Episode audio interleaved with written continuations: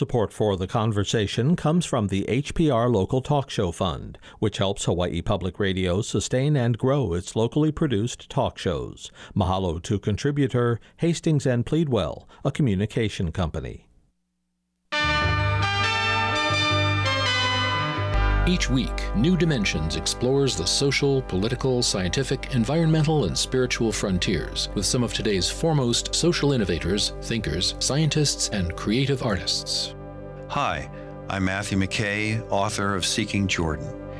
Next time on New Dimensions, I'll be talking about how I learned the truth about death and the invisible universe. Beginning Sunday morning at 11. Support for HPR comes from the Honolulu Museum of Art, providing art experiences for the community. Learn more about summer art classes and workshops for adults and keiki at honolulumuseum.org.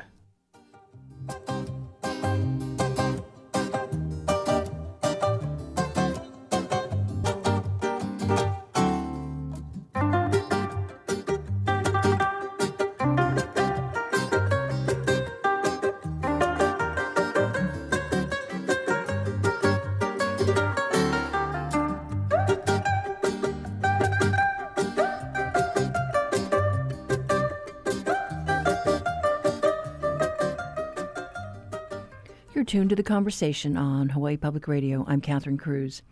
Thieves broke into Damien Memorial School the other night, making off with a couple of school vehicles and tools. But what they didn't know is the man in charge at the school is a former FBI agent, and he isn't happy about it. Arnold La'anui has been on the job since July 1st and didn't think he'd have to tap his crime fighting skills so soon. The theft comes just as classes are set to begin in two weeks. We talked to the Damien uh, graduate class of 86 yesterday afternoon. Here's La'anui. Unfortunately, we lost a couple of vans and a truck. It was actually rather expensive. They were able to find where we had locked up our keys for our vehicles and got away with a couple of vans and a truck, as well as some some of our tools and some of our yard equipment. But you know, we're a small school, right? And this impacts our operations. We're trying to get ready for the school year. And so, it, even though I'm very happy, of course, and I'm I'm elated that nobody got hurt on the business and enterprise side of things, yeah, it stings. It impacts the way we do operations. It adds an incredible fiscal and time burden on everybody here, and it isn't something that's light or to be trifled with. So, definitely a headache as we're getting ready to enter the 22-23 school year. How does that impact your operations? I mean, are these staff vehicles? For the most part, they're passenger vans and equipment that really helps our our facilities and maintenance guys. We're surprisingly uh, not necessarily a small campus. I would call, call us a medium-sized campus. So there's a lot of ground and a lot of material to cover, you know. And so we just want to make sure that the campus is ready for these students when they come in. Will it affect our opening? No. Uh, well, we'll we'll we'll be fine but it does give us a lot of extra burden as we try to make sure our campus is bright and shiny and ready to go on day one. Yeah, it's a bit of a setback, but at least we can put a, yeah. an all points bulletin out for these vehicles. Right, right, right. And as I understand it, I think we're already starting to get some recoveries. I think one of the vehicles had already been recovered too. The police department already found one. So, yeah, things will be fine. But yeah. the thieves better know they've got a former FBI agent at the helm. Right. Right, yeah. So definitely bringing a different eye about student health and safety that I think anyone who's worked in the health and safety arena would obviously bring and lend their subject matter expertise. So yeah, there are some areas in which we can do some improvement there that uh, my trained eye I think will be lending some insight on. So we've already started to move in that direction. So how's it been coming back to the school since you're an alum? I I love Damien. Absolutely love it. I am beyond thrilled it is one of the best blessings I've ever received to actually come back home to my campus. You know, I was just looking at the uh, Honolulu Magazine, and right in the front, the very first article in the annual private school guide that they published, which just literally got published, I think, this month, it talks about faculty members who return back to their campuses to teach both in the public and in private schools. Man, there's nothing that beats that sensation. You know, it's such an eerie feeling walking back on campus and I've got very vivid memories of, you know, where I, when I was in high school, met the young lady who would become my wife, where my best friends and the uncles to all my children all kind of hung out. So being back in this role, in this capacity, is just a really special time. I'm hoping to make it a special time for both Damien and for myself. HPR's host, Derek Malama, is an alum also, and he proudly told me this morning, I learned how to, to tie a, a tie because that was our uniform there. Yeah, yeah. We, we learned to dress for success very early on this campus. That is true. And so he wanted to know are the ties still in place? Because I know there was a transition at some point. I think you changed the uniform. Right, right. So we're actually having some discussion about that uh, right now, believe it or not about the way our students look and the, the image that we want to project outward. Is, is it a daily part of our uniform? It is not anymore a daily part of their uniform. Is it still a robust part of what our students wear and how they look at different times uh, throughout the academic year? Yes, it is. The ties have not gone away, not by any means. And we're always in the process of, of trying to refine the look of our students to reflect both the spirit of our campus and the image we want to project forward, but we also want to make the learning environment as comfortable for our students as possible. Know, one of the things we learn is that, you know, the environment plays a lot into how you learn. So there is a balancing point there where student comfort, especially in beautiful, warm Hawaii, uh, can balance against the image we want to project and the look of the school that we want to hold on to. Well, you know, I'm sure a lot has changed since Derek Malama went there. You know, besides the daily ties, you know, you now have girls. So it's not just an all boys school and high school. Yes, Yes. For me, that has been one of the most obvious changes being back on campus. But all truth be told, I've got two girls and a boy that I've raised on my own, all of whom are really high performing, high achieving young people. They're all young adults now, but doing really well. So, as a dad and as an uncle, I think I can deliver a lot of insight and make that transition rather smoothly. And, you know, since you mentioned girls, one of the things I'm the most concerned about on our campus is just making sure that the environment is as smooth as possible for anybody who comes on campus, whether they're male or female. I'm a huge believer in having uh, equitable opportunity, and actually just yesterday spoke with coaches about balancing opportunity for as many of our students as possible. So I wholly endorse, as does the whole Damien community, wholly endorse this transition, which occurred, believe it or not, 10 years ago now. So we've had young ladies on our campus for a decade. Wow, that is hard to believe. Yeah. I mean, I remember Yeah. when Iolani let girls in for the first time. Right. You know, Right. but schools have to do what they have to do and they transform themselves. Full disclosure, I went to a Catholic all girls school and they eventually allowed boys in as well. So change is change. That's right. I know earlier this year we did a story about how Catholic school enrollment, you know, was up all over the country. I think it was the largest increase in 50 years. Yeah. Uh, and this pandemic, I know, really helped to, I guess, put things into focus for families. You know, so so talk about, you know, I guess the vision for Damien. I think the overarching vision right now, and I think for many institutions, the DOE included, is trying to optimize the opportunities that are now available as a result of COVID. You know, when COVID hit, uh, it really kind of leveled a lot of infrastructure, a lot of processes. The most obvious, of course, for our schools is, is the rapid uh, and immediate transition into online learning. But know, stepping back now, and we're two plus years into the pandemic, looking at the opportunities that are available, this is a wonderful time for us here at Damien. You know, it's a wonderful opportunity for us to return back to our origin and our roots. This year marks the 60th year from when we opened up our, our doors back in 1962. And looking back over all those years, harvesting all the wonderful lessons that we have, I think Damien's really going to be poised for a wonderful school year. And the trajectory I think we want to set for ourselves going forward is going to be a return to some really simple tenets that will help us to adapt and evolve going forward.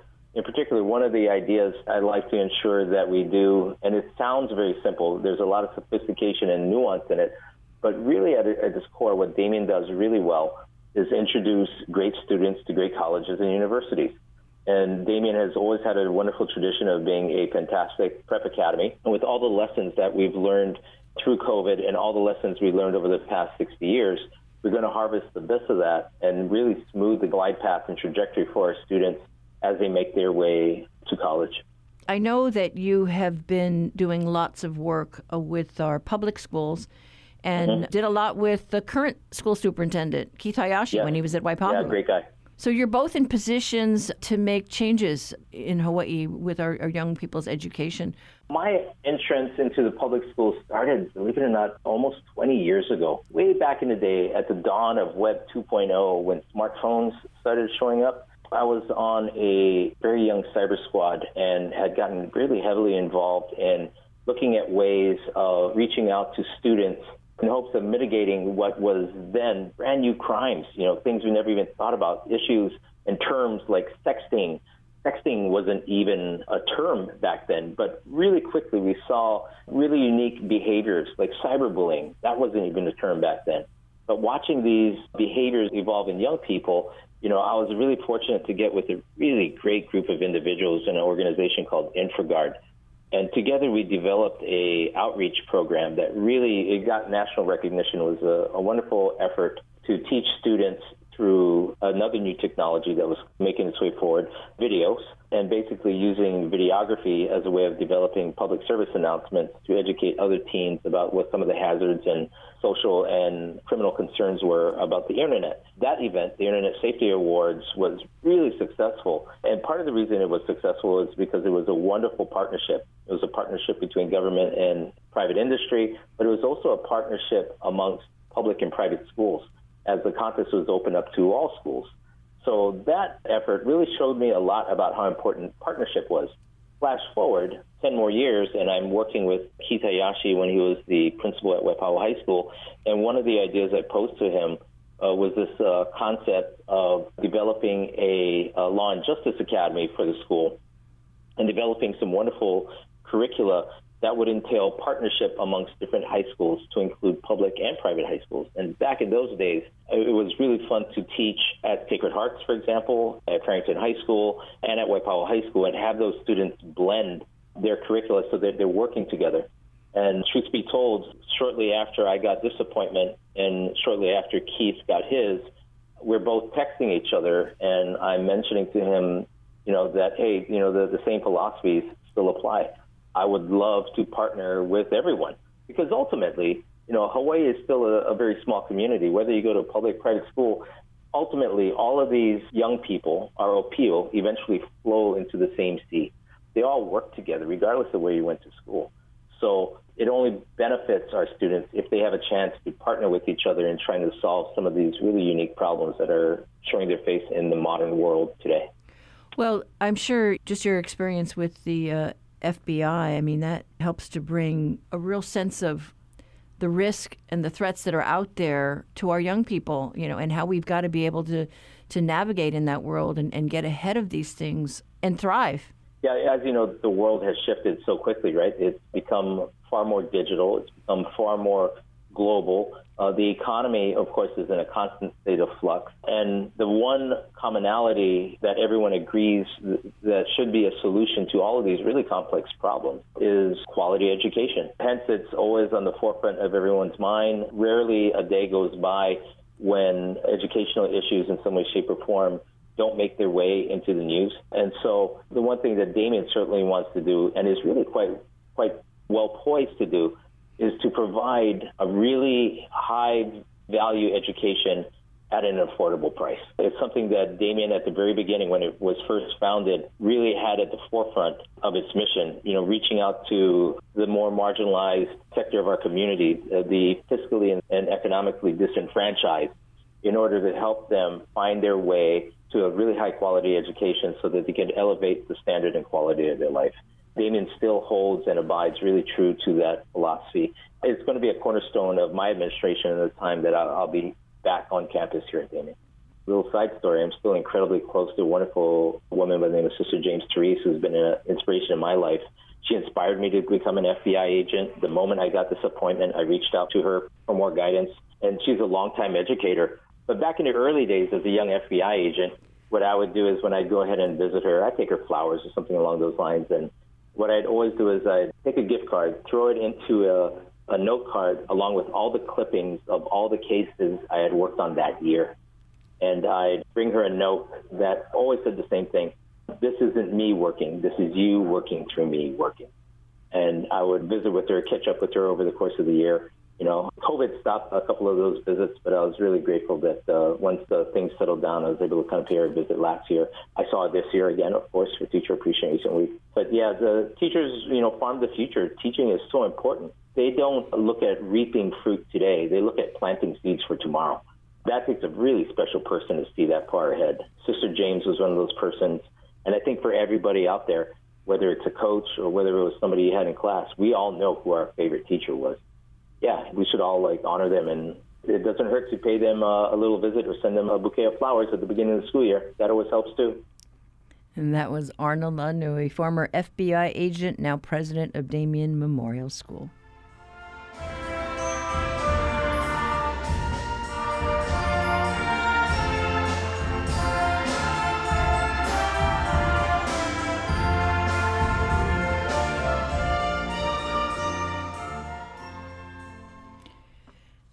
This is The Conversation on statewide member supported Hawaii Public Radio. Coming up, your backyard quiz.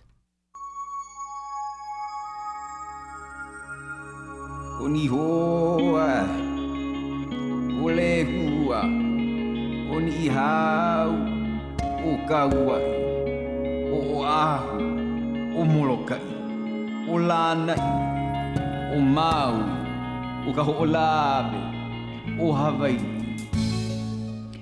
We have an interview with the local creator of Punky Aloha Studio coming up uh, later in the show. So today we're testing your knowledge of another notable artist with ties to Hawaii, the late Margaret Keane. She was born in 1927 in Tennessee and is best known for her paintings of subjects with big eyes. In 1957, her husband Walter Keane began selling her paintings as his own. She later became aware of the deception but remained silent for years uh, out of fear of retribution. The paintings be, uh, became some of the most popular and commercially successful pieces of uh, the 1960s. She eventually divorced Walter in 1964 and then moved to Honolulu. In 1970, Margaret finally revealed the truth, and after suing her ex husband in 1986, a federal court legally recognized her authorship of the artwork. The story was so compelling, it inspired a 2014 film. For today's Backyard Quiz, do you know the name of that movie? Call 808 941 3689 or 877 941 3689 if you know the answer. The first one to get it right gets a reusable tote bag that tells people you got it right.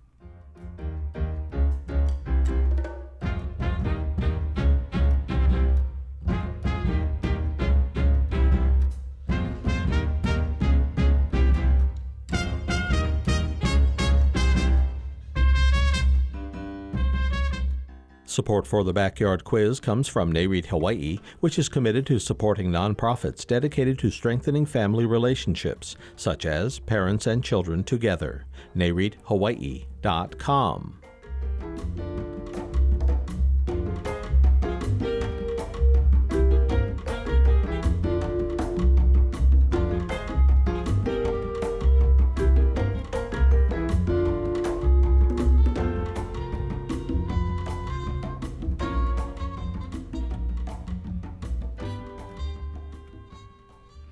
Our reality check with Honolulu Civil Beat this morning has the latest problems to come to light with Honolulu's rail project.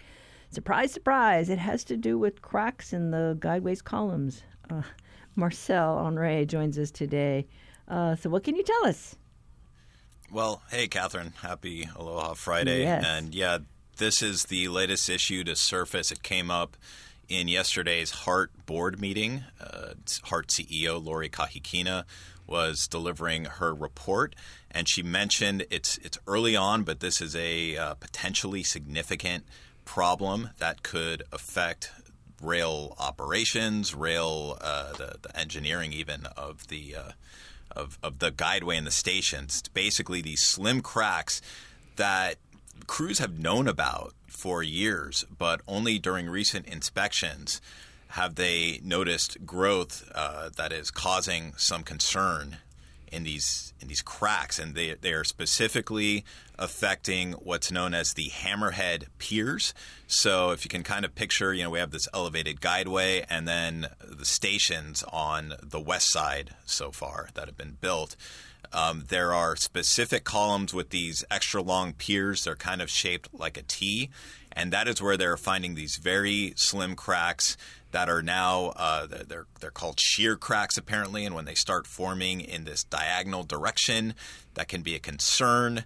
And the the contractors for the city were the first ones to identify the problem, and apparently they have said that they're advising that no passengers be allowed in those stations until they and all the people who are now kind of you know honing in on this issue uh, until they have a better grasp of what's going on. Did they let on which stations they're talking about exactly? So what they have said is that it is affecting seven stations on the west side. So that's the within the first ten miles of uh, the rail uh, line, you know, which is supposed to be as, as, long as 20 if it makes it to Ala Moana. We're talking between uh, East Kapolei, uh, the you know the fields east of Kapolei to Aloha Stadium. It is seven of the stations, seven of the nine stations along those stretch that stretch of of the route. HART declined to say yesterday after the meeting which of the seven ones it is, but it's basically seven of those nine. It's interesting because I've been asking, you know, when we're going to have another community uh, day uh, out there uh, on the route, um, and haven't heard uh, yet when that's going to be. But I'm wondering if this has something to to do with, um, you know, that decision. Yeah, I mean, it could. It's it, it, part of what came up in in the discussion on this is that this could certainly impact their plans for the interim opening and you know there there's still a lot that needs to be answered, but they're wondering how this might affect the uh, the train testing and particularly that 90 day. Uh, testing uh, uh, period that has to happen without any kind of a hitch before they can uh, open into passenger service. Uh, so, yeah, a lot of questions as to what this means, but they certainly are hinting that, that this could delay that interim opening even further. Did they give any idea as to when they're going to have, uh, you know, uh, the thumbs up or down on whether they can allow people on that, um, you know, in those areas?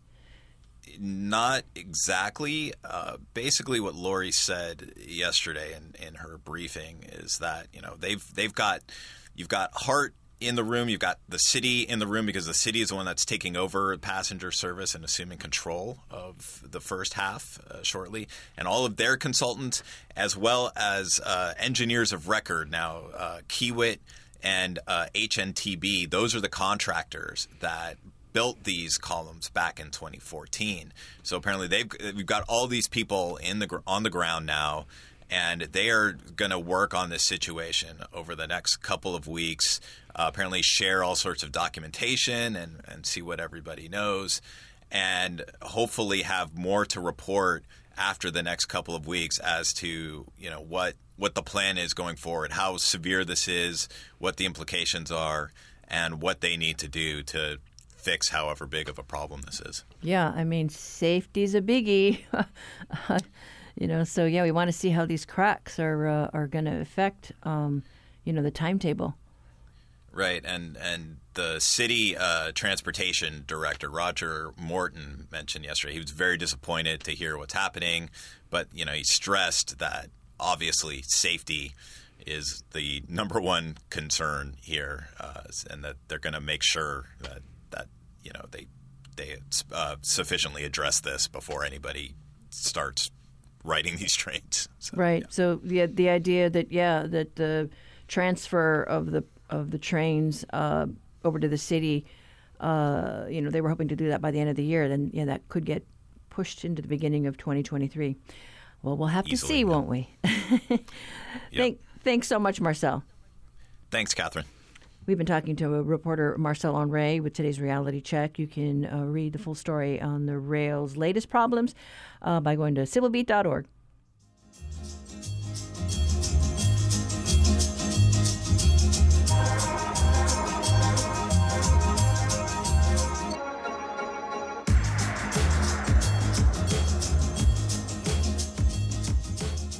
Support for HPR comes from Magnolia Boutique and Gallery in Kahala Mall, open daily, with artworks and home furnishings that reflect the life and colors of the islands. Featuring Annie Sloan chalk paint, shipping available. magnolia-hawaii.com.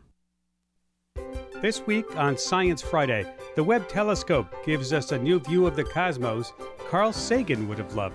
There are billions of galaxies with billions of stars and we're getting our first glimpse. We're looking back more than 13 billion years. The Cosmic Slideshow, on the next Science Friday from WNYC Studios. Beginning this afternoon at 1.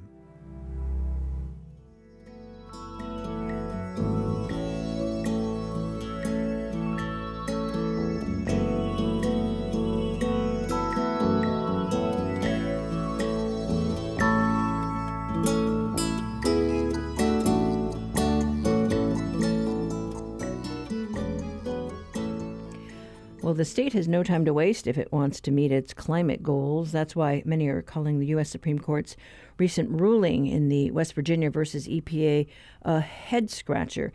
It contends that the Environmental Protection Agency does not have the broad authority to regulate carbon emissions without a specific mandate from Congress. What could this mean for the long and short term effect on the climate change fight? Does the Supreme Court have a judicial veto over the powers of federal agencies? Deputy Solicitor uh, General uh, Ewan Rayner joined the conversation Savannah Harriman Pote in studio to walk us through the case. It's a little bit of a strange case. Essentially, at issue in the case is a 2015 Obama era rule issued by the Environmental Protection Agency. So what that rule tried to do, it, it was issued under the, the Clean Air Act, the EPA's authority to regulate greenhouse gases under the Clean Air Act. Now, what the rule tried to do is to essentially on an industry wide basis, move uh, electricity generating power plants away from fossil fuels and towards clean energy. And the way it did that, there, was a couple of different things. Fossil fuel fired power plants could either reduce their own energy production capacity or they could subsidize clean energy plants. So th- there was a little bit of a departure from the sort of bread and butter EPA regulations, which usually are limited more to uh, just regulating the amount of emissions that, that come from a plant. It isn't not completely unprecedented, but um, uh, slightly slightly uh, unusual in that regard. But what is I think particularly confusing and particularly strange about this case is that that 2015 is it was called the, the Clean Power Plan. And that, that plan never actually went into effect. And this is one of the unique things about this case. The reason it never went into effect was because um, I, I, believe the very day it was issued by the EPA, it was challenged in court and then it was ultimately stayed by the U.S. Supreme Court. Now, before a decision on that uh, was ultimately made, there was a change in administration. Um, o- Obama was replaced by President Trump. And the EPA under President Trump uh, decided to repeal the Clean Power Plan. Now, when that happened, a a different group of states from the states that had initially uh, challenged the Clean Power Plan then intervened, arguing that uh, the EPA was wrong to repeal the Clean Power Plan. And that group of states actually included Hawaii. Now, ultimately, in that case, the Court of Appeals for the District of Columbia it ruled that uh, it agreed with the group of states that included Hawaii and ruled that yes, it was a mistake for the EPA. The EPA was wrong to repeal the Clean Power Plan. It was based on a mistaken reading of the Clean Air Act. The the weird thing, though, is that in the interim, there had been, by the time this decision came out, there had been another change in administration, and then Joe Biden had taken over from President Trump. And when, uh, un- under the Biden administration, the EPA decided, well, you know, we've decided we're not going to we're not going to go with the Obama Clean Power Plan. We're to we, we don't want to enforce that. We don't want to implement it. We want to come up with our own new plan. So they asked the the Court of Appeals, the District of Columbia, to not put its decision into effect. Um, so that court then stayed that decision. But I think kind of seeing the writing on the wall as to what kind of plan the EPA wanted to issue, um, that it would likely be based something like the Clean Power Plan that original group of states that included West Virginia, they petitioned to the U.S. Supreme Court to review the the District of Columbia Court of Appeals decision and to review whether the EPA actually had authority to uh, to issue the Clean Power Plan, even though it had never gone into effect. And so at the end of that, we end up with this weird situation where the U.S. Supreme Court is taking a case and ruling on an EPA rule which never went into effect and which the EPA said it had no intent to put into effect and no intent to enforce. Mm-hmm. The Supreme Court majority opinion contends that the EPA stepped outside the bounds of its authority. What are the implications of that decision? Does the Supreme Court have a judicial veto, so to speak, over the powers of federal agencies? I think there are a lot of implications to that. And I think one of the reasons is that the way the, the Supreme Court went about its analysis of the statute in this case was it went through this doctrine it called the major question doctrine. And so it wasn't, at least for the majority, it, this was a 6 3 decision, and it was very much along ideological lines. So the conservative majority, the six justices, they didn't feel that it was a straightforward case of statutory interpretation.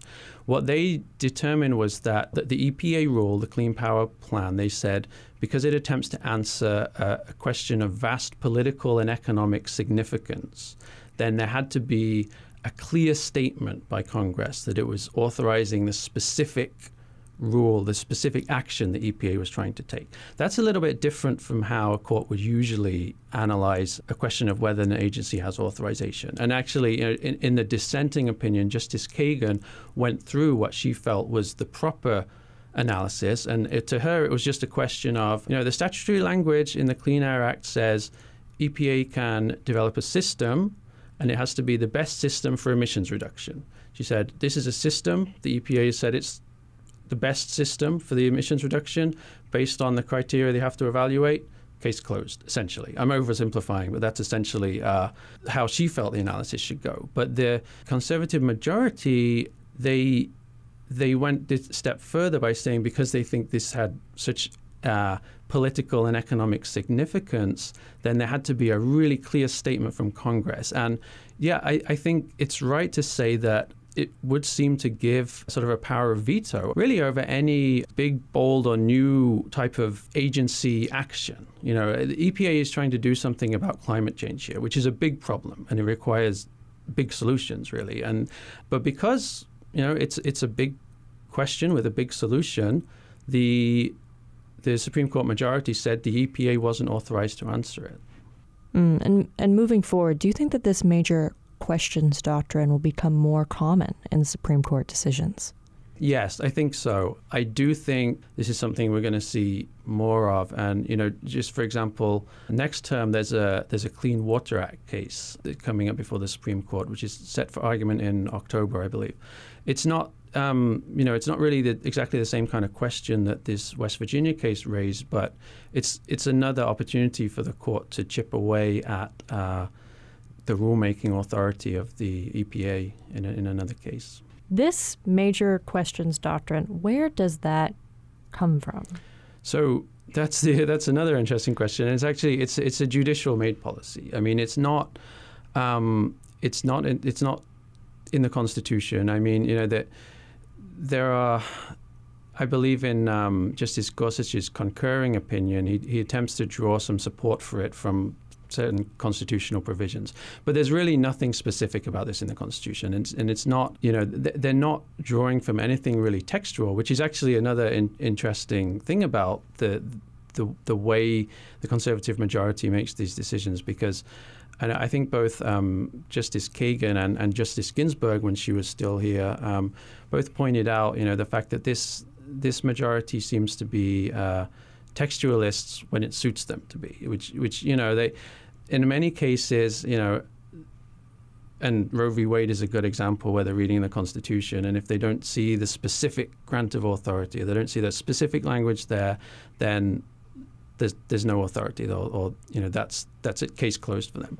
It is it's a little bit concerning, I think, that the that the majority that's on the court now um, is willing to kind of to be textualist when it when it suits them, and and then to rely on these um, court-made non-textual doctrines when it when it suits them in other cases. Mm. West Virginia versus EPA was looking at the EPA's authority in regulating carbon emissions from coal fired plants, which are the largest stationary source of carbon emissions in the United States. Right. However, in Hawaii, we only have one coal fired plant, and it's set to shutter operations this coming September. What are the implications for Hawaii in this case, and why has our Attorney General's office chosen to get involved? the implications, you know, as, sort of, as a sort of immediate practical matter, the implications, I guess, are, are fairly limited. There's a, there's a number of reasons for that. I mean, one, Hawaii already has a statutory scheme in place, which not exactly like uh, the Clean Power Plan, but does something similar in that it it's a, an attempt to try and transition the state from away from um, you know, fossil fuels towards clean energy. And so Hawaii's, you know, it's been one of the more uh, the states have set a more ambitious target. It's um, you know the target is 100% renewable sources by 2045, um, and many other states have done that too. But I mean, I think in terms of uh, Hawaii getting involved, I mean, the the problem with when you're talking about air pollution and in particular climate change and greenhouse gases, they they don't respect state boundaries. So I mean, whatever Hawaii does, Hawaii's a, a small state.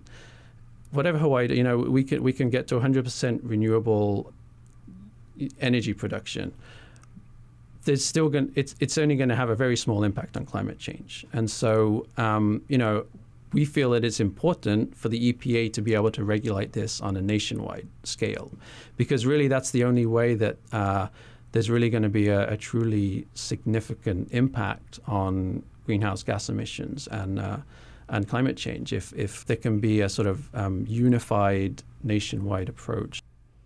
That was Deputy Solicitor General Ewan Rayner speaking with the conversation Savannah Harriman Pote about the implications of the U.S. Supreme Court's ruling in West Virginia versus the Environmental Protection Agency.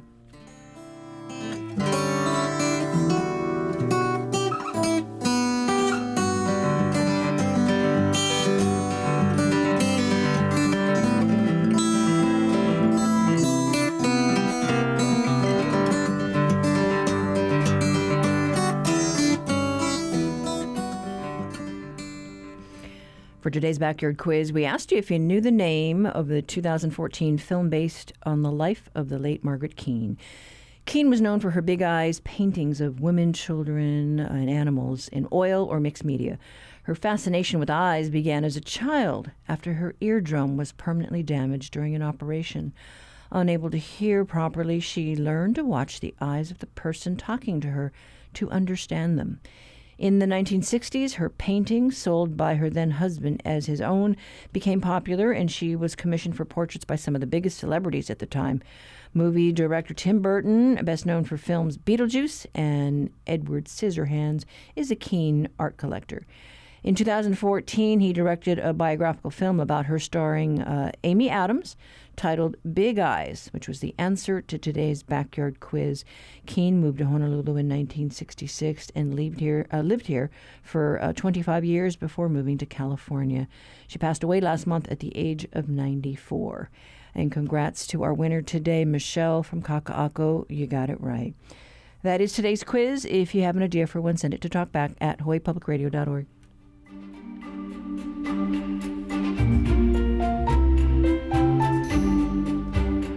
Support for the conversation comes from the HPR Local Talk Show Fund, which helps Hawaii Public Radio sustain and grow its locally produced talk shows. Mahalo to contributors, Bavarian Motor Experts, and Chaminade University. On the next Fresh Air, musician and singer Geoff Muldaur. His new album called His Last Letter features folk, blues, and jazz songs performed with classical and jazz musicians. We'll feature our 2009 interview with him in which he sang songs that influenced him. Early in his career, he was part of the Jim Kweskin Jug Band. Join us. Beginning this afternoon at 3 following Science Friday. Support for HPR comes from the Honolulu Board of Water Supply, offering ways that residents from Moanalua to Hawaii Kai can help conserve water. Updates on Red Hill and other information at protectoahuwater.org.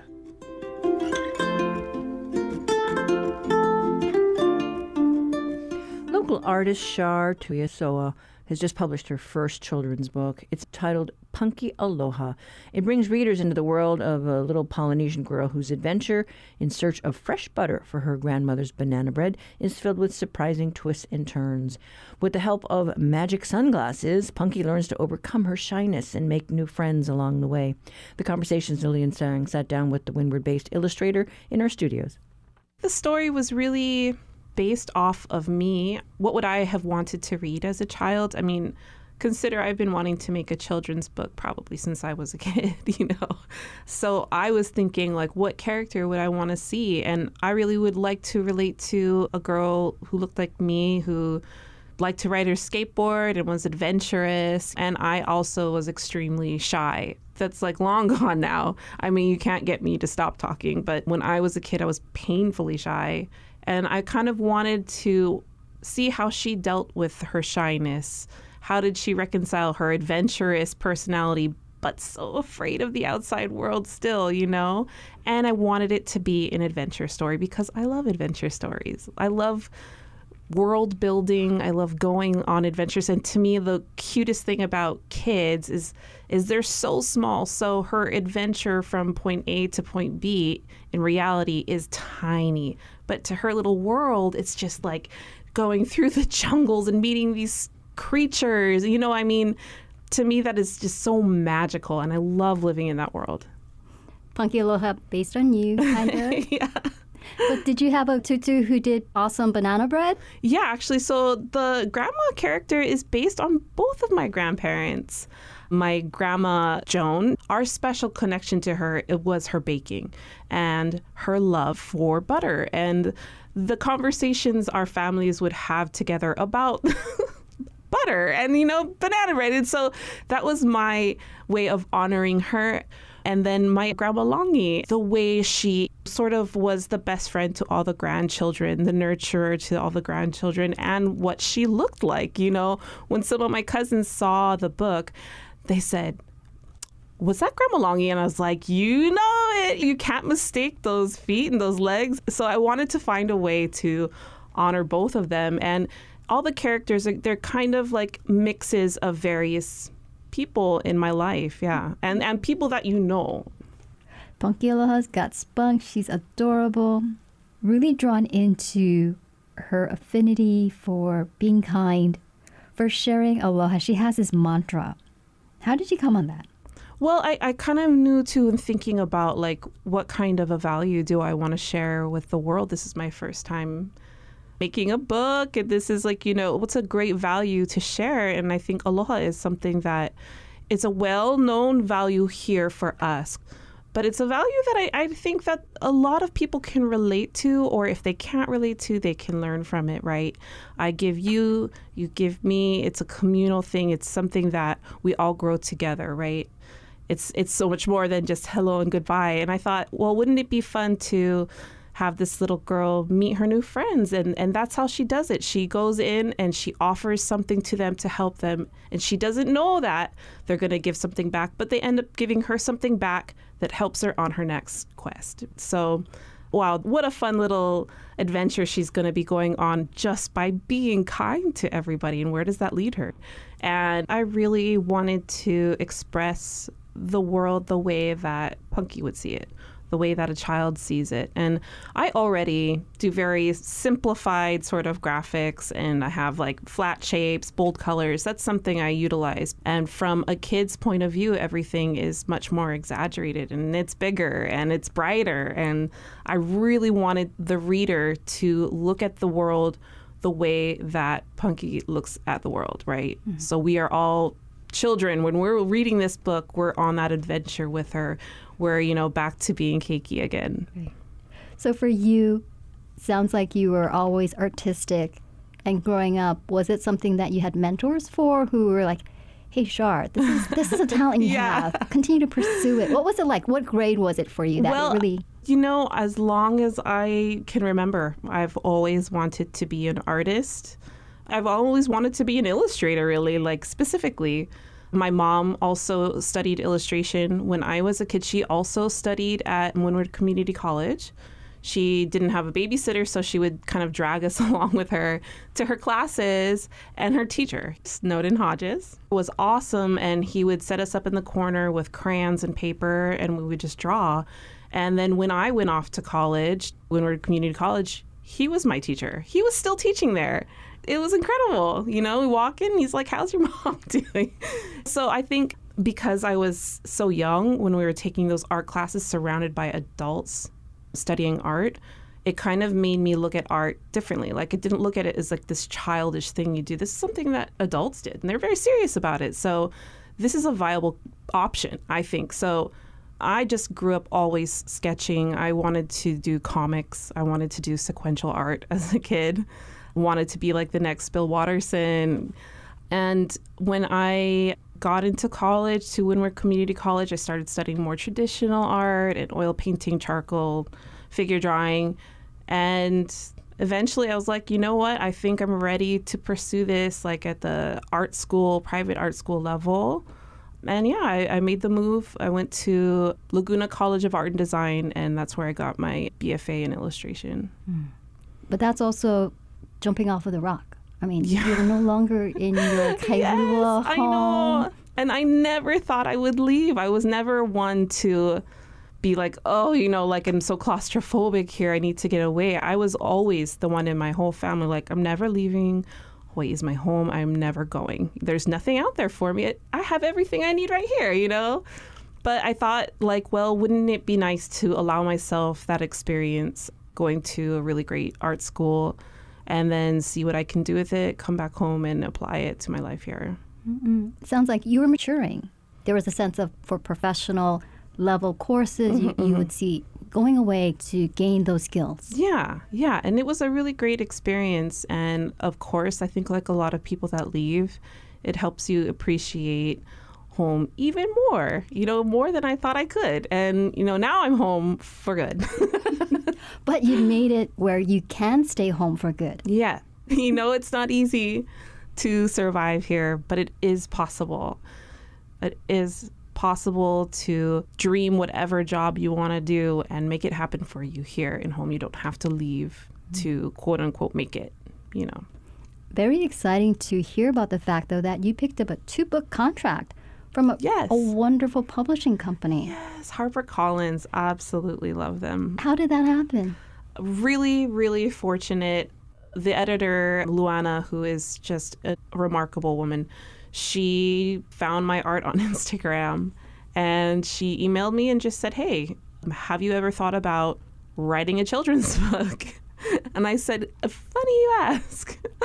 I thought it was being scammed because, you know, you never think one of the publishers, like from the big five, it's not super easy to get in there, but you know, I think they're looking though. They're looking for underrepresented voices, and I was really fortunate that she saw something in me and it was the most exciting thing that has ever happened to me.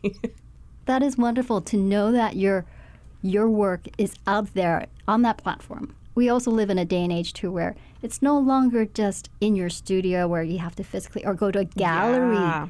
and look at work. You can actually yeah. you're just instantaneous through the World Wide Web. You can it's trans- a different transfer. world out there mm-hmm. for for freelancers. You know, back in the day, before my time, but my professors would talk about this endlessly is that you have your physical portfolio of your 12 best pieces and you walk on foot and cold call art directors at marketing agencies and whatnot and hope for a callback and you send out postcards of your work to art directors and hope for the best and that is still totally something you can do but you can also utilize the free marketing from social media I utilize that as much as I can. You know, it's it reaches so many eyes. It's been a really great opportunity to to meet and network with other artists. Mm-hmm. Yeah. So you're based here in Hawaii, but your work is out there. Just speak to your clients. Name some. In Hawaii, which is of course where uh, I have to where thank my community and love on my community first because if it wasn't for the jobs I was offered here, I wouldn't have been able to get noticed from other. I wouldn't have had the portfolio for other people to want to work with me. So here, I've done work with Hawaii Magazine, Hawaii Business Magazine, Honolulu Magazine, Manoa Chocolate, Foodland. We have another bag coming out again, HPR, and then um, I've also worked with companies like AT and T and Amazon Prime, Sephora, Apple. Disney, Pixar, Hasbro. I'm I've been really really fortunate to be able to work with companies I had only dreamed of working with. And it's been really great working with them, allows me to continue to work with my community here, which is where my heart lies. Mm-hmm. Right. What would you tell somebody who is maybe, you know, looking, what sort of wisdom could you just like kind of share to a listener out there feeling inspired? What would you tell them? Well, if you're thinking that visual art is something you're interested in, or maybe you're already doing it, A, do it every day, right? Draw every day, create every day, or write every day. That's that's step number 1. Make sure you really enjoy doing it because you're going to do it a lot. you're going to spend day and night drawing. And if you're actually actively already drawing and you're looking to start working as a freelancer, my advice in the very beginning is to take on any job that comes your way, at the very beginning at least. Like when I started, I was doing flyers for my cousin's hula company. I was doing business cards for my friends' husbands. You know what I mean? You start anywhere, and this just helps build your confidence. This helps you sort of prepare yourself. I think it's really important to greet opportunity with preparation. And what else are you working on now, project wise?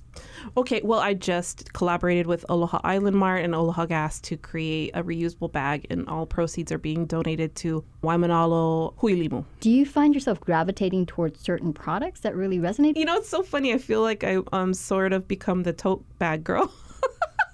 maybe it's just because it's easier and and it's something that you can use personally have tons of tote bags you know they're great but i'm happy to see my artwork on anything living and breathing and being utilized in the real world. I think that's always a thrill from going from someone who creates on a flat screen or a flat surface and then seeing it kind of existing and being used. It feels amazing that was local illustrator Shar Tuiasoa talking with HPR's Lillian Song. Tuiasoa's debut children's book, Punky Aloha, is published by Harper Kids. She tells us that she's already written the storyline for Punky Aloha's next adventure, inspired by the music of the Ka'au oh, Crater Boys and the Waikiki Shell. She will be at the Honolulu Museum of Art for a book signing event this Sunday. We'll share links on our page at hawaiipublicradio.org.